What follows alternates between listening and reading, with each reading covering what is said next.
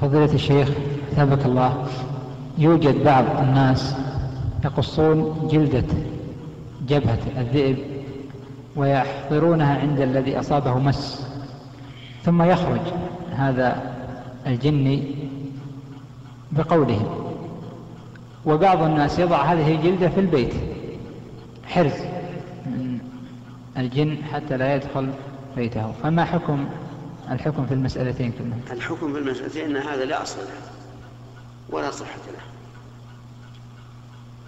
ولو كان هذا كذلك لكانت لكانت الذئاب في أغلى الأثمان هذا لا لا صحة له. يكون شرك هذا إي نعم.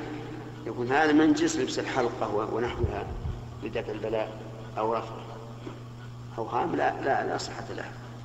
وإذا ثبت يعني بالتجربة ما يثبت. أبدا. أوهام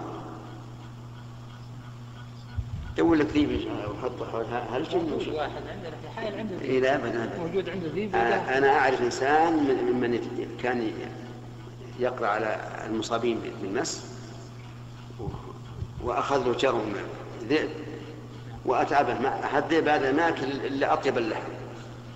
وصار يشيله اللحم دائما ولكن ما لا فائدة. الجن يرقص الأشياء في الذيبان نعم.